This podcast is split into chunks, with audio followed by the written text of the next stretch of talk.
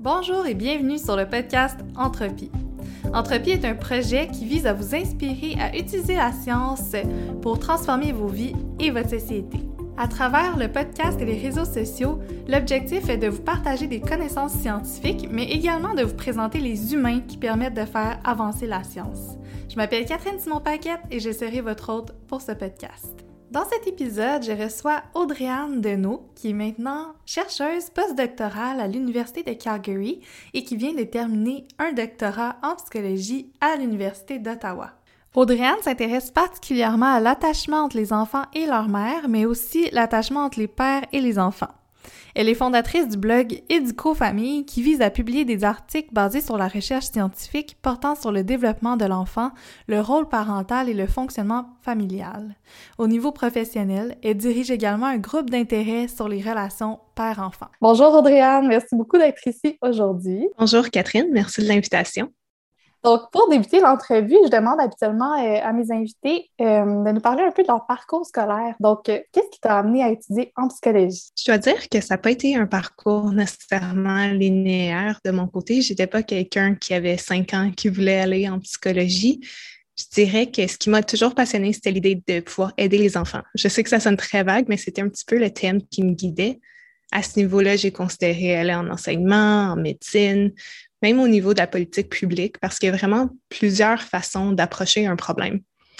Et quand je me suis inscrite à l'université, je me suis même inscrite en politique. Donc, j'allais plutôt dans cet angle-là. Et j'ai remarqué assez rapidement que ce n'était pas pour moi. Il manquait un petit peu le côté euh, scientifique qu'on retrouve en psychologie.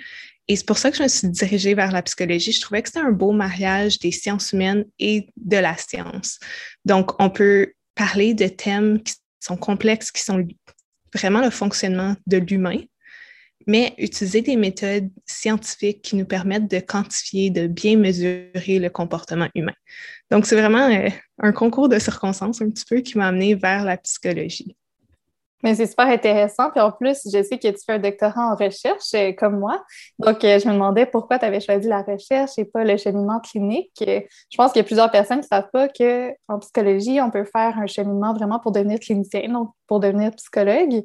Mais on peut aussi choisir la voie de la recherche, donc pour devenir chercheur en psychologie. En psychologie. Puis c'est ça que tu as choisi. Absolument. Je dois dire que même moi, quand j'ai commencé en psychologie, la recherche, ce n'était pas nécessairement quelque chose que je connaissais. Donc, dans mon programme à l'Université d'Ottawa, on parle beaucoup de la psychologie clinique. C'est un peu un focus de tu fais un bac en psycho, tu t'en vas au doc en psychoclinique. C'est vraiment en commençant à faire de la recherche dans des laboratoires en tant que bénévole que j'ai découvert la recherche et que c'était une option viable vraiment pour moi. Euh, c'était mon directeur de recherche à l'époque qui m'a dit Tu sais que ce qu'on fait ici, ça n'a rien à voir avec la psychologie clinique, puis tu aimes beaucoup ça. J'étais comme C'est vrai que je suis vraiment passionnée de ce qu'on fait ici et ça n'a vraiment aucun lien avec la psychologie clinique. Et je pense que la raison pourquoi on a ce focus en psychologie clinique, c'est qu'on pense que les gens en recherche sont seuls dans un laboratoire et qui n'interagissent pas avec personne. Je pense que c'est un mythe peut-être que la société a créé du chercheur dans son sarrau blanc qui est avec son microscope. Mais au fil de faire de la recherche, j'ai découvert que c'est un domaine qui est tellement humain, où on interagit avec nos collègues, beaucoup de travail d'équipe, il y a beaucoup de mentorat à différents niveaux. Et dans mon domaine de recherche, on interagit avec des participants. Donc, on interagit avec des parents, avec des enfants. Ça nous permet vraiment de rester en contact avec les gens et c'est ce que j'ai aimé de la recherche en fond, avoir cette possibilité humaine sans nécessairement que ce soit dans la relation d'aide qui était un petit peu moins ce qui me convenait au niveau de la clinique. Puis, est-ce que tu peux nous parler un petit peu de tes expériences dans ce laboratoire-là? Je pense qu'il y a plusieurs personnes qui nous écoutent qui ont peut-être aucune idée, en fait, qu'est-ce qu'on fait dans nos laboratoires en psychologie. Oui, absolument. C'est vrai que le développement de l'enfant spécifiquement, je pense qu'il y a beaucoup de gens qui ne comprennent pas vraiment comment on peut étudier, étudier ça en laboratoire. Mais dans le fond, dans notre labo, ce qu'on faisait, c'est qu'on fait venir des parents et des enfants et on leur demande de faire différentes tâches. Donc, les différentes tâches sont filmées. C'est ce qui nous permet par la suite de revenir et de revoir ces interactions-là. Donc, on a différents exemples. Par exemple, on fait une, tâche de rire où on demande aux parents de faire rire son enfant avec aucun jouet, aucun objet pendant deux minutes. Donc, euh, ça a peut-être l'air un petit peu différent pour beaucoup de personnes, mais c'est très intéressant de voir comment la diade, donc l'enfant et le parent, vont réagir dans un contexte où ils doivent, ils sont forcés d'interagir ensemble. Ils savent qu'ils sont filmés, mais on voit beaucoup de choses quand même, je vous dirais, même si c'est filmé. Le naturel revient au galop et surtout du côté des enfants, ils ne sont pas vraiment capables d'ajuster leur comportement mm-hmm. euh, selon ce qu'on fait. Donc, ça, c'est un exemple de tâche. On évalue aussi l'attachement dont on va parler plus tard aussi. Donc, on, on fait vraiment beaucoup d'observations, je dirais. On met la famille dans différents contextes, puis on voit comment ils vont réagir. Donc, c'est très différent de peut-être la conception recherche qu'on a encore une fois avec le microscope et le sarreau blanc, mais c'est une façon qu'on a d'étudier de façon scientifique les relations familiales. Oui, puis est-ce que tu peux nous parler un petit peu de l'attachement qui, je sais, est ton sujet de recherche euh, préféré ou j'imagine un de tes préférés? oui, euh, j'ai certainement euh, une affection particulière pour l'attachement. Donc, l'attachement, on, regarde vraiment ici la qualité d'une relation entre un parent et son enfant. Une note qui est importante à faire sur l'attachement, c'est que c'est vraiment l'attachement que l'enfant a envers son parent et non l'inverse. Donc, souvent, on a un petit peu de mésinformation à ce niveau-là dans la sphère publique, mais on parle de comment un enfant va être capable de faire confiance à son parent en moment de besoin. Donc, disons qu'un enfant se fait mal au genou, ça peut être aussi simple que ça. Est-ce que l'enfant va faire confiance à son parent pour venir l'aider et répondre à ses besoins de façon correcte, de façon rapide et de pouvoir régler le problème de l'enfant? Donc, ça semble un petit peu, de base, je dirais, on se dit, ben voyons, tous les parents vont venir euh, répondre aux besoins de l'enfant, mais ce qu'on voit, c'est qu'il y a énormément de variabilité dans les comportements parentaux. Donc, on a des parents qui vont venir, qui vont répondre peut-être de la façon qu'on s'attend, par exemple en mettant un pansement ou en faisant peu importe ce qu'on a besoin pour aider l'enfant. Mais il y a d'autres parents qui vont, par exemple, minimiser le besoin, qui vont dire non, tu n'as pas si mal que ça, retourne jouer. Au contraire, on peut avoir d'autres parents qui vont exagérer cette détresse chez l'enfant, dire Ah oh oui, tu t'es tellement fait mal, pauvre, si ça doit vraiment faire mal, viens, on va aller en dedans, on peut plus jouer, tu as tellement mal. Donc, il y a vraiment différents comportements comme ça chez le parent qui vont mener à ce que l'enfant va former une relation d'attachement différente envers eux. Et ensuite, c'est cette relation-là, la qualité de la relation, qui va prédire différentes variables dans le développement de l'enfant. Donc, on peut penser à des choses comme l'estime de soi, les comportements envers les autres, donc les relations avec les pères, euh, vraiment beaucoup de différentes variables qu'on va regarder pour voir comment ça, ça va prédire le développement des enfants. Oui, puis en attachement, souvent, on pense a certaines catégories, ou du moins dans les médias, souvent, on va parler d'attachement sécurisant, d'attachement bivalent, évitant, désorganisé. Mais toi, dans tes études, est-ce que tu regardes ces différentes catégories-là ou tu regardes l'attachement autrement? En effet, il y a beaucoup de. On parle beaucoup de catégories quand on parle d'attachement. Mais dans mes recherches, surtout dans ma thèse, ce qu'on a regardé, c'est une façon continue d'évaluer l'attachement. Ce qui veut dire que, par exemple, si on pense à l'attachement sécurisant, on a une échelle qui va aller de 1 à 9. Je sais que c'est des chiffres qui ont l'air un peu arbitraires, mais juste pour vous donner une idée, où on va aller voir c'est quel niveau d'attachement sécurisant que l'enfant présente. On peut aussi avoir des échelles sur les autres catégories d'attachement. Ce que ça nous donne, ça, c'est qu'on est capable de bien documenter comment l'enfant va se comporter envers son enfant. Parce que quand on pense à des catégories, on assume un petit peu que toute la population sur Terre va aller parfaitement dans une des catégories qu'on regarde, qui était typiquement quatre catégories. Mais quand on regarde les relations, c'est beaucoup plus compliqué que ça. Et on dit souvent en, blague, les enfants n'ont pas lu le manuel pour coder l'attachement. Donc, les enfants ne vont pas aller exactement se comporter comme on s'attend dans toutes les situations. Donc, parfois, on a des enfants qui vont montrer des comportements sécurisants, mais aussi des comportements qui sont plus évitants, donc où ils vont avoir une certaine distance émotionnelle envers le parent.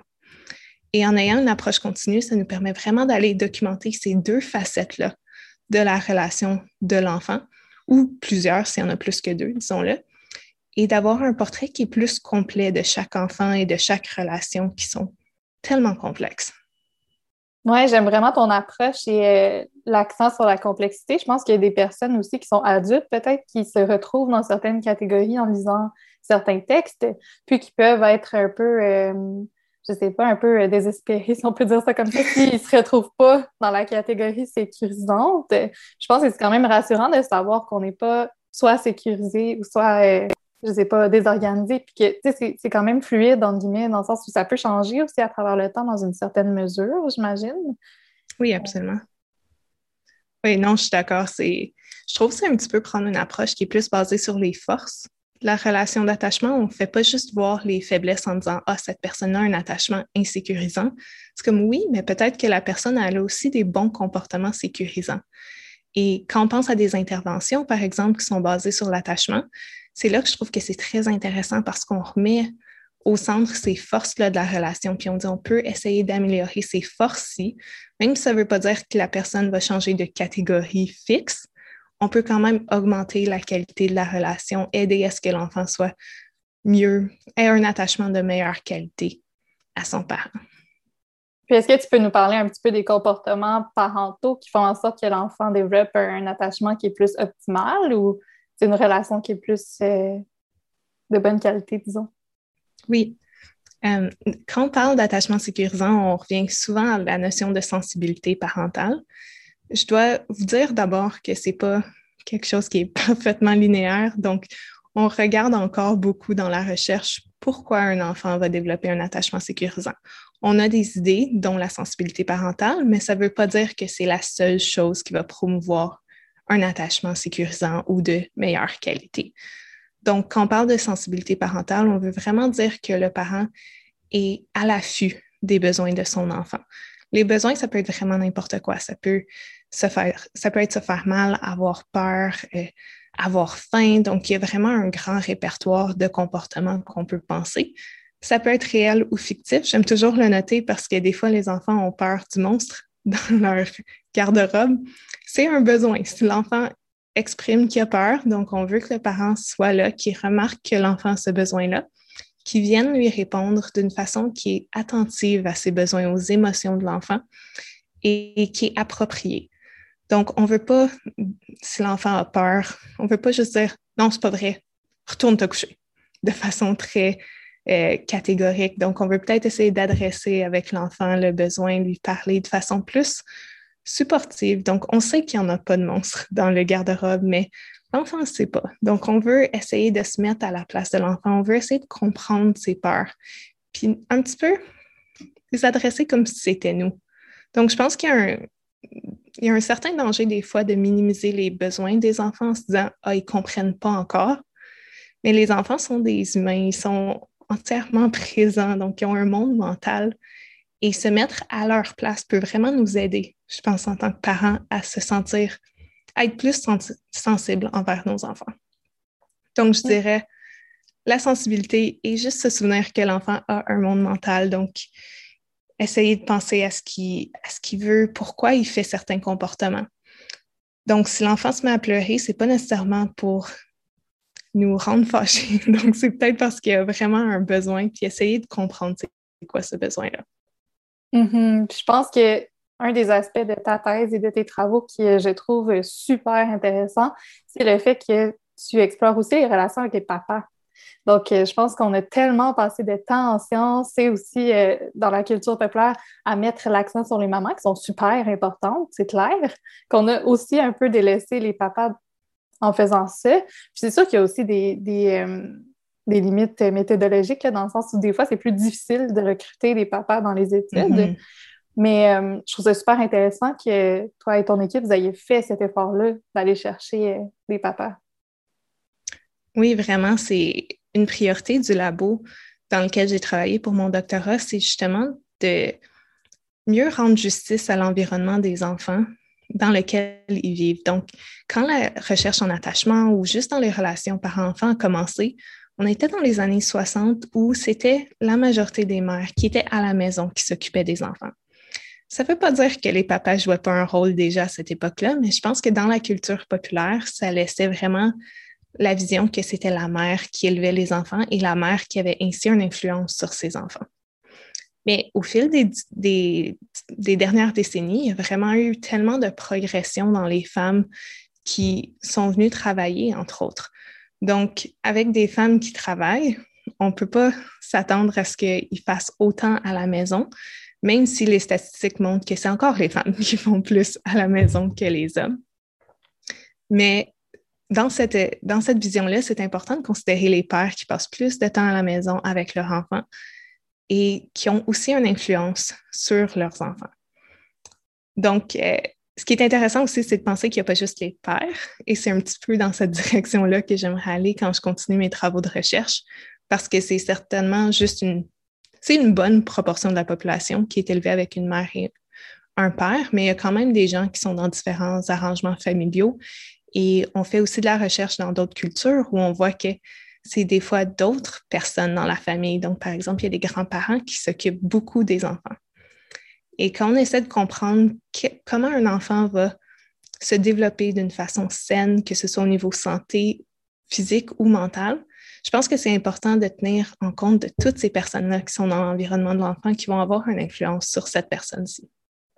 Mm-hmm. Je pense que c'est super intéressant de, par exemple, considérer les grands-parents, mais aussi euh, parfois il y a des mentors, il y a des, parents de d'autres amis, des fois c'est même des professeurs, des coachs, euh, c'est toutes des personnes qui vont faire partie du monde de l'enfant puis qui vont contribuer à son épanouissement, c'est clair. Puis euh, j'aimerais ça que tu me parles un petit peu de tes travaux sur les papas, mais qui ont montré aussi que les papas sont vraiment importants. Puis je pense qu'il y en a qui ont montré que les relations avec les pères vont influencer aussi les comportements intériorisés et extériorisés. Je ne sais pas si tu pourrais un peu nous expliquer qu'est-ce que c'est pour les personnes qui écoutent. Oui. Donc, dans nos études, on a regardé l'attachement à la mère et au père à la période préscolaire. Donc, on aime beaucoup étudier la période préscolaire parce que c'est un âge où les pères sont de plus en plus impliqués et quand on pense aux enfants d'âge préscolaire de 3 à 5 ans, on peut voir, ils, courent, ils parlent, tu sais, comme ils sont c'est plus facile d'interagir avec un enfant d'âge préscolaire qu'un jeune bébé. Euh, donc, c'est un petit peu pourquoi on regarde cette période-là. Et ce qu'on a vu, c'est que la qualité de la relation d'attachement au père, c'est vraiment très important pour, comme tu disais, les comportements qui sont extériorisés spécifiquement. Donc là, on parle de comportements comme l'agressivité, euh, l'hyperactivité, les troubles de comportement. Donc, ce qu'on trouve, c'est qu'une relation qui est sécurisante, donc de meilleure qualité avec le père, va faire en sorte que l'enfant va avoir moins de chances de développer des comportements comme ça. Et quand on pense à l'école, c'est très important d'avoir un enfant qui a peut-être moins de comportements comme ça parce que on est dans un système scolaire où on ne veut pas nécessairement que les enfants démontrent de l'agressivité envers leurs amis, envers les élèves dans leur classe ou même les professeurs. Donc, on peut vraiment voir que la relation avec le père va avoir un impact sur comment l'enfant va se comporter dans un monde qui est un monde social, dans un environnement avec d'autres personnes. Et même au terme de l'estime de soi, on a vu que ça va aider l'enfant à développer une meilleure estime de soi s'il y a une relation d'attachement sécurisante avec son père. Puis, est-ce que euh, vous considérez en même temps la relation avec la mère? Parce que j'entendais déjà des gens nous demander la question, est-ce qu'on regarde le père seulement ou est-ce qu'on regarde les deux en même temps? Puis, euh, je pense qu'il y a beaucoup de personnes aussi qui se posent la question sur euh, les effets additifs. Donc, la mère et le père, deux attachements sécurisants ou de meilleure qualité, ça doit donner comme encore plus de bénéfices que si c'est juste une personne. Ça, c'est une question qui est très intéressante et qui est très en phase avec la recherche qu'on fait présentement. Donc, si on fait un peu un historique, au début, on considérait juste la mère.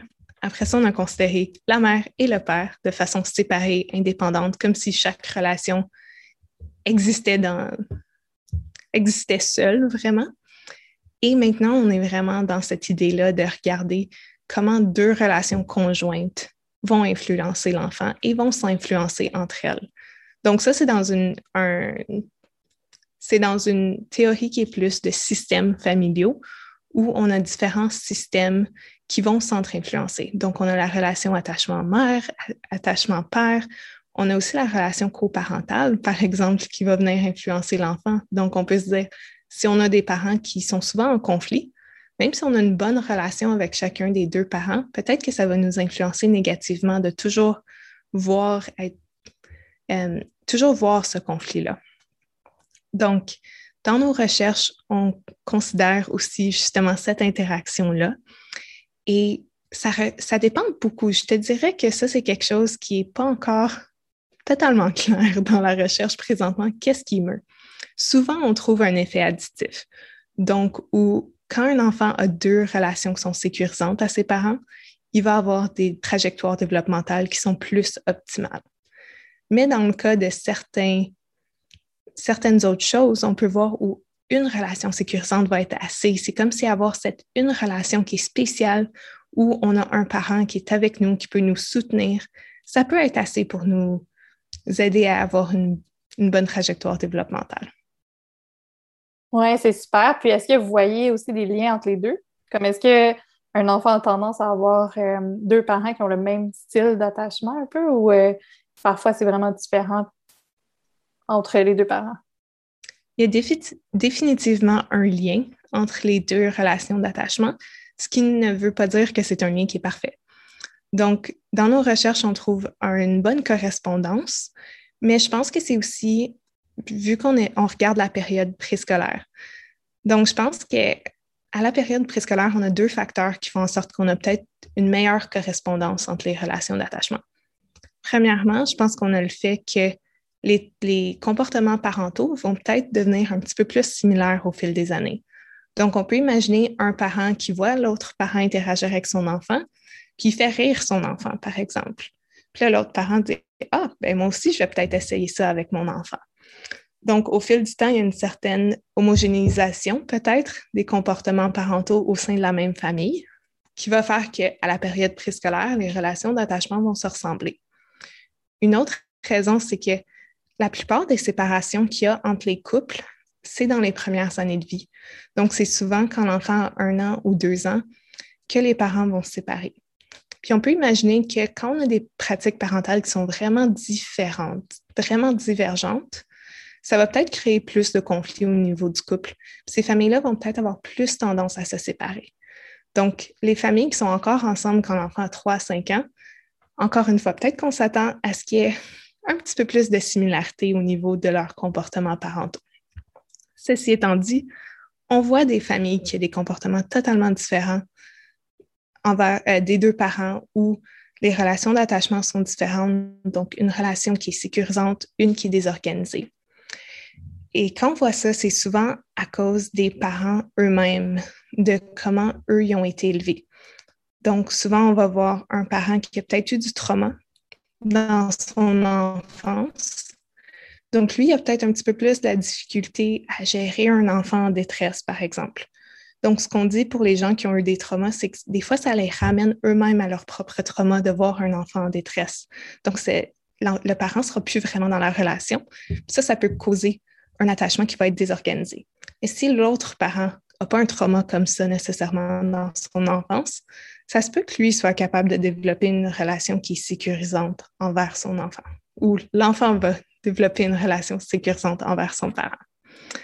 Donc, dans des cas comme ça, on pourrait avoir des relations qui sont très différentes entre les deux parents et l'enfant. Je pense que ça, c'est intéressant, puis ça nous montre aussi à quel point l'attachement, c'est vraiment une, qualité diadique. Donc, ce n'est pas quelque chose qui est une personne qui est évitante. C'est vraiment la relation entre un enfant et une personne spécifique qui va être évitante, sécurisante, etc. Puis est-ce que tu peux nous expliquer un petit peu qu'est-ce que ça a l'air, un attachement désorganisé? Oui, certainement. Donc, un attachement désorganisé, on parle de ça quand un enfant a peur de son parent. Donc, la peur, ça se manifeste de beaucoup de différentes façons. Ça, c'est quelque chose que j'aimerais vraiment mettre de l'avant. Donc, on peut avoir un parent qui va être violent à la base. Donc, ça, ça pourrait être une façon d'avoir peur de son parent on peut avoir un parent qui va être violent envers une autre personne de sa famille. Ça n'a pas nécessairement besoin d'être l'enfant, mais l'enfant qui serait présent quand cette violence-là est là aurait peut-être peur de ce parent-là. Et l'autre façon, c'est un petit peu ce que je parlais tantôt au niveau du trauma, c'est qu'on peut avoir des parents qui eux-mêmes ont peur dans la relation. Donc, quand on a un parent qui va dissocier, par exemple, donc, si le parent se retrouve dans son trauma et dissocié, plus vraiment dans l'interaction, on peut imaginer à quel point ça peut être effrayant pour un enfant. Donc, quand on est un jeune enfant, on se tourne vraiment vers notre parent pour voir si on a des raisons d'avoir peur. Donc, on peut penser à un enfant qui a quelqu'un nouveau qui rentre dans la pièce, va regarder le parent. Et si le parent, euh, si le parent donne un signe que la personne n'est pas dangereuse, l'enfant va être correct. Mais si l'enfant regarde le parent et le parent a peur, c'est très, très effrayant pour un enfant de voir un parent qui a peur en disant ça, c'est la personne qui est là pour m'aider et elle n'est pas disponible et dans sa propre peur. Donc, dans des conditions comme ça, un enfant va développer un attachement qu'on dit désorganisé, qui veut dire qu'il n'est pas capable de trouver une stratégie pour interagir avec son parent. Il n'y a pas une stratégie pour maximiser l'aide que son parent va lui donner en moment de détresse. Donc, mm. quand on voit ça en laboratoire, c'est souvent des comportements assez extrêmes. Donc, on peut voir un enfant qui va complètement geler sur place, c'est au niveau où des fois on regarde que l'enregistrement n'a pas gelé. Donc, on se demande est-ce que c'est le vidéo qui ne fonctionne pas? Mais non, des fois, on va voir des enfants qui vont être 20 secondes sans bouger ah dans un milieu, un, mouvement interrompu où on va voir où on va voir des enfants qui vont marcher vers leurs parents, mais en se protégeant le visage, donc en mettant vraiment leurs bras devant leur visage, comme si c'était dangereux d'avancer vers leurs parents.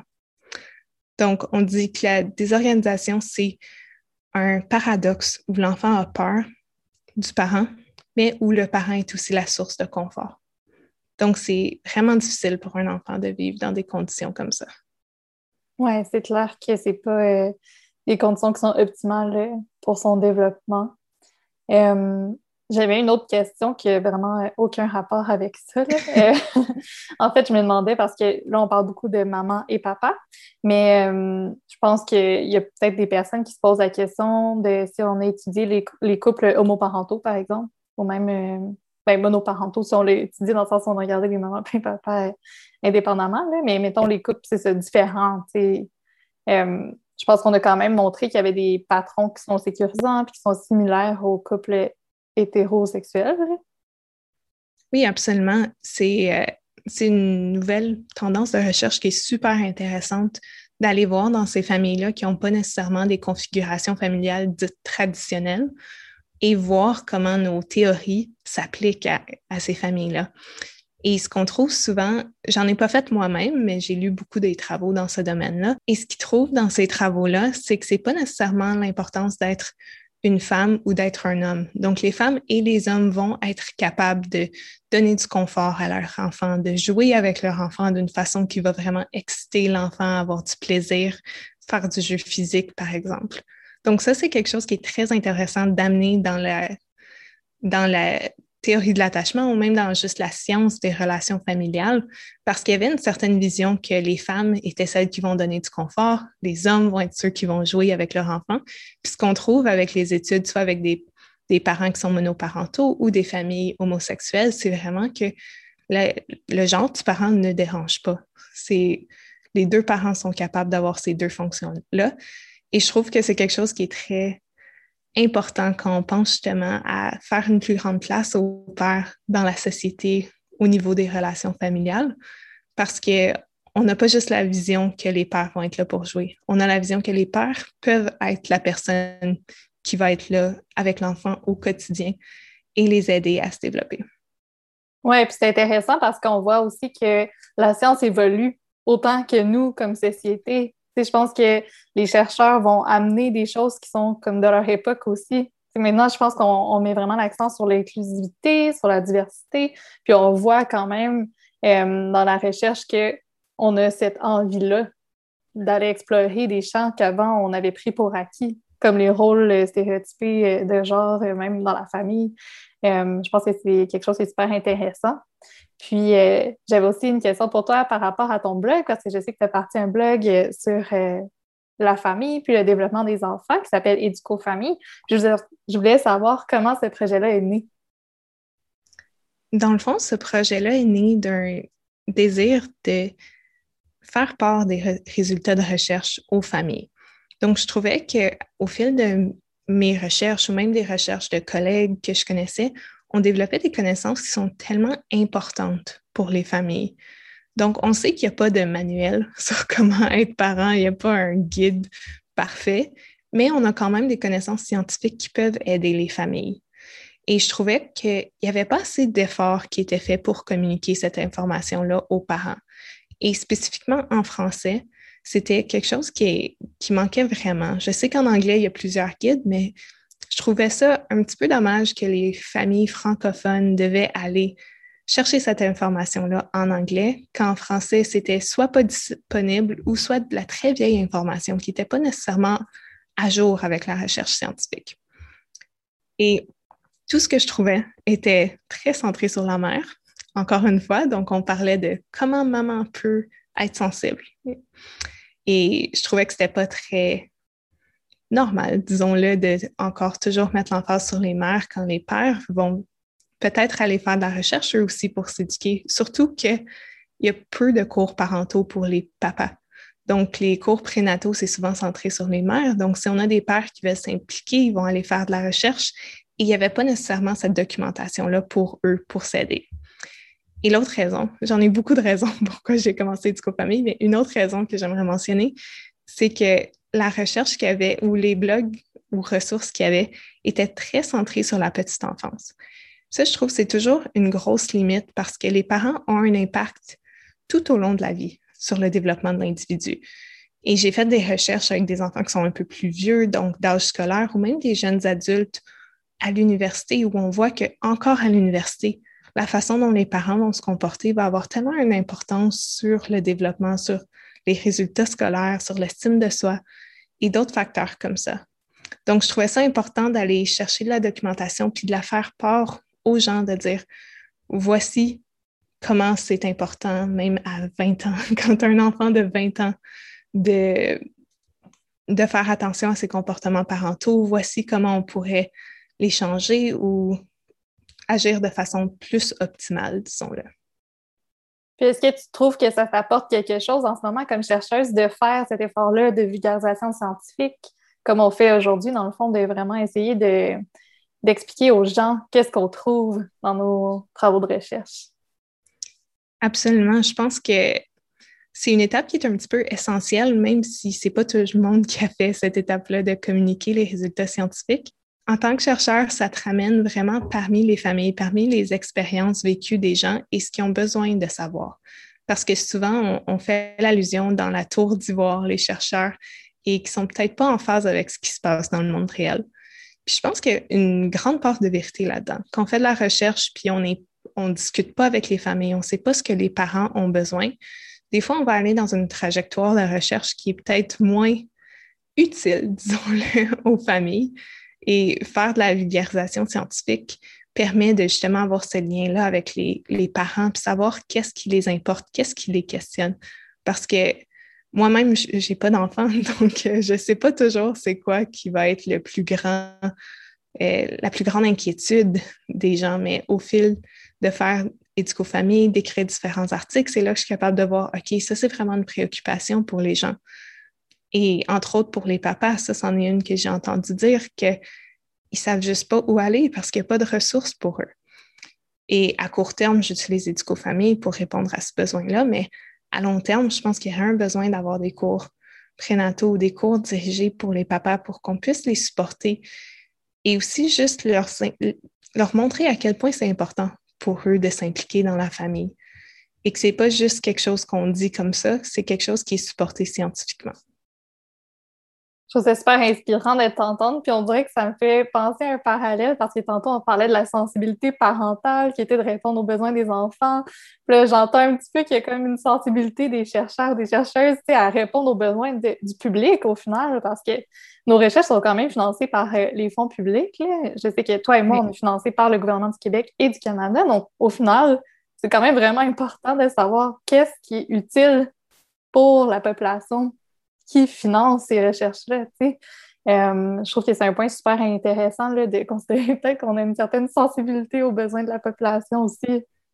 Oui, c'est une façon super intéressante de voir ça. Puis c'est, comme tu dis, les, fonds publics nous financent. Donc, je pense qu'on a une certaine partie de responsabilité de s'assurer que les connaissances qu'on trouve grâce à ces fonds publics-là soient utiles et pertinentes à la société et qu'on le communique aux personnes qui peuvent en bénéficier. Tout à fait.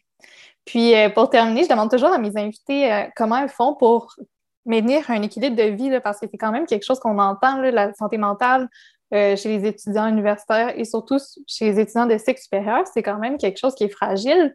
Puis, on est impliqués dans plein de choses. toutes les deux, on a des blogs, euh, plein de projets personnels, notre thèse de doctorat, un postdoc. Comment on fait dans la vie de tous les jours pour garder un certain équilibre? Je dirais d'abord que c'est quelque chose qui n'est pas nécessairement une boîte qu'on coche une fois. je pense maintenir l'équilibre de vie, je pense que c'est quelque chose au quotidien qu'il faut choisir de faire. Et j'ai pas toujours été la meilleure à ce niveau-là, là, je vais l'avouer. Euh, je pense qu'on se fait tirer dans beaucoup de directions quand on est au doctorat. Puis surtout au début, on n'est peut-être pas, on comprend peut-être pas quelle direction on devrait se laisser tirer. Donc, des mm-hmm. fois, il y a des projets qui sont moins prioritaires, puis on va peut-être dire oui parce qu'on pense qu'on en a besoin. Euh, mais au fil des années, c'est là qu'on développe peut-être plus de sensibilité, encore le mot sensibilité, aux projets qui sont peut-être qui valent plus la peine. Euh, mais je dirais que moi, personnellement, le, yoga a été ma façon de garder un, équilibre de vie tout au long de mon parcours doctoral. Euh, j'avais, je faisais du yoga quand j'étais plus jeune, j'avais arrêté, puis j'y suis revenue. Puis j'ai trouvé que c'était tellement une belle façon de garder un équilibre de vie parce que le yoga, il y a le côté physique, mais il y a aussi le côté mental. Donc, on pense au côté toute méditation qui est très présent dans le yoga. Et j'ai même, euh, l'année dernière, j'ai fait mon cours d'enseignement du yoga. Donc ça, ça m'a permis de garder encore plus cet équilibre de vie-là en tête. Et maintenant, j'enseigne euh, deux cours par semaine. Donc ça me ah, permet de, moi, garder un équilibre en enseignant, mais aussi de d'aider les autres à développer cet équilibre-là. Et j'ai beaucoup d'étudiants au doctorat d'ailleurs qui viennent à mes cours, donc je trouve ça le fun de pouvoir partager cette idée-là de bien-être à travers euh, le yoga. Super. Ben, merci beaucoup d'avoir accepté mon invitation. Je suis super contente de t'avoir reçu aujourd'hui. Puis, euh, je suis convaincue que les gens vont vraiment apprécier euh, t'écouter. merci à toi, Catherine. Pour terminer, j'aimerais remercier chaleureusement mon invité Audrey-Anne et vous inviter à consulter son blog au www.educofamille.com. Vous pouvez également la retrouver sur les réseaux sociaux à commercial Educofamille. Sur ce, je vous dis à très bientôt et je vous souhaite une excellente journée.